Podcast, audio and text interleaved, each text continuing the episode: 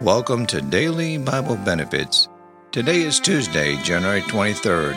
On this day in 1957, machines at the Wham-O Toy Company roll off the first batch of their aerodynamic plastic discs, now known to millions of fans all over the world as Frisbees. Today on the podcast, I'll be talking about Paul on Melita, Acts chapter 28, verses 1 through 10. And when they were escaped, then they knew that the island was called Melita, and the barbarous people showed us no little kindness, for they kindled a fire and received us every one because of the present rain and because of the cold.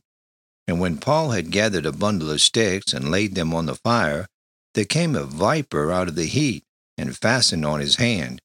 And when the barbarians saw the venomous beast hang on his hand, they said among themselves, No doubt this man is a murderer, who though he had escaped the sea, yet vengeance suffered him not to live. And he shook off the beast into the fire and felt no harm.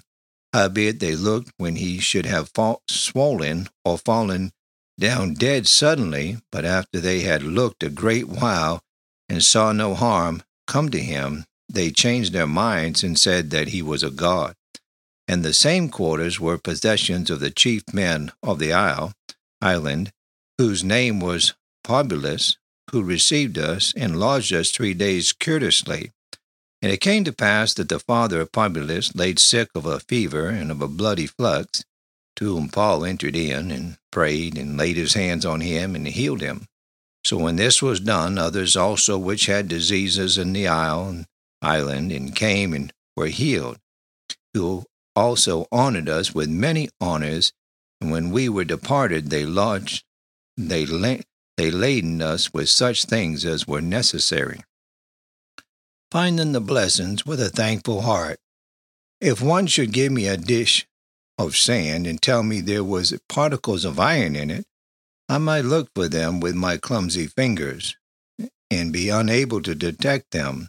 But let me take a magnet and sweep through it, and it would draw the to itself the most invisible particles.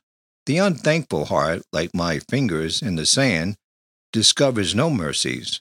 But let the thankful heart sweep through the day, and as the magnet finds the iron, so it will find some heavenly blessings.